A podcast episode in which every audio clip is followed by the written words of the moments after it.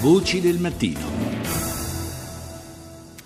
E do il buongiorno al professor Antonio Fiori, docente di storia e istituzioni dell'Asia all'Università di Bologna. Professore, buongiorno.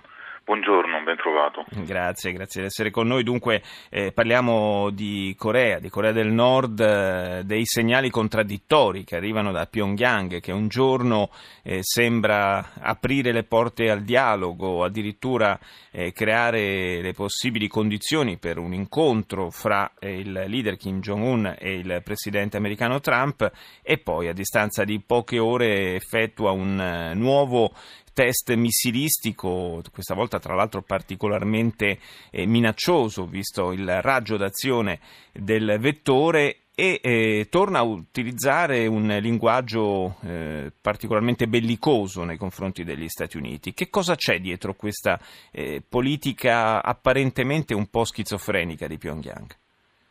Ma probabilmente le due cose si tengono bene insieme, nel senso che ehm, questo tipo di lancio non fa nient'altro se non andare nella direzione di un possibile svelenimento delle tensioni.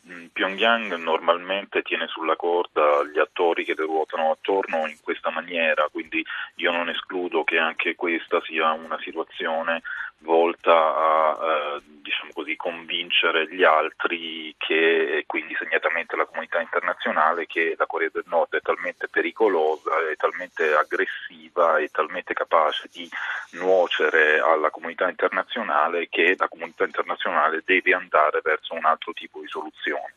C'è anche eh, da dire che eh, da soli cinque giorni c'è un nuovo presidente nella eh, Repubblica di Corea, quindi la Corea del Sud, ed evidentemente, come è sempre successo, la Corea del Nord si fa avanti in questa maniera eh, proprio per stimolare il Sud a intraprendere una politica di eh, rilassamento delle relazioni piuttosto che una politica aggressiva come è stato per le ultime due amministrazioni sudiste. E d'altra parte il nuovo presidente della Corea del Sud ha vinto le elezioni anche eh, proprio sulla, sulla scia di questa eh, volontà esplicita di riannodare i fili del dialogo con la parte settentrionale della penisola. E mi colpisce, credo che abbia colpito un po' tutti, anche la tempistica, però in questo caso del, eh, del nuovo test missilistico nordcoreano che ha coinciso sostanzialmente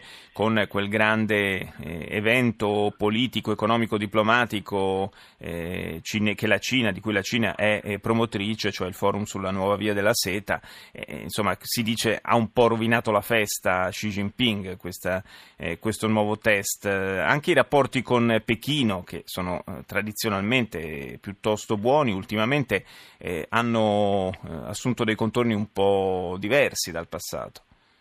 Sì, sì, assolutamente. Ehm, la, la, questione del rovinare la festa ormai è una cosa abbastanza consueta eh, da parte della Corea del Nord. Noi fondamentalmente ignoriamo se lo facciano eh, di proposito o meno. Um, immagino che a questo punto una certa volontà di rovinare la festa ci sia da parte della Corea del Nord, ma sempre volta a, a mettere pressione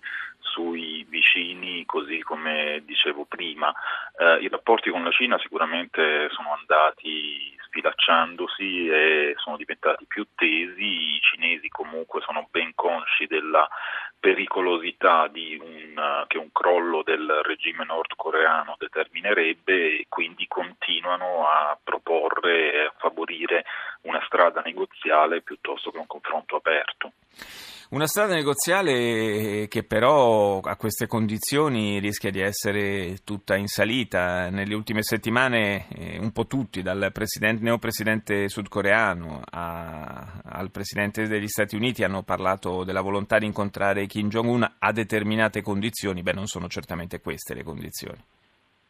No, non sono queste, d'altra parte eh, ci sono stati dei colloqui informali tra nordcoreani e statunitensi eh, in cui, durante i quali anche i nordcoreani hanno detto che intraprenderebbero il colloquio con, i nord, con eh, gli statunitensi a determinate condizioni, quindi bisogna vedere eh, se queste condizioni reciproche collimano o meno.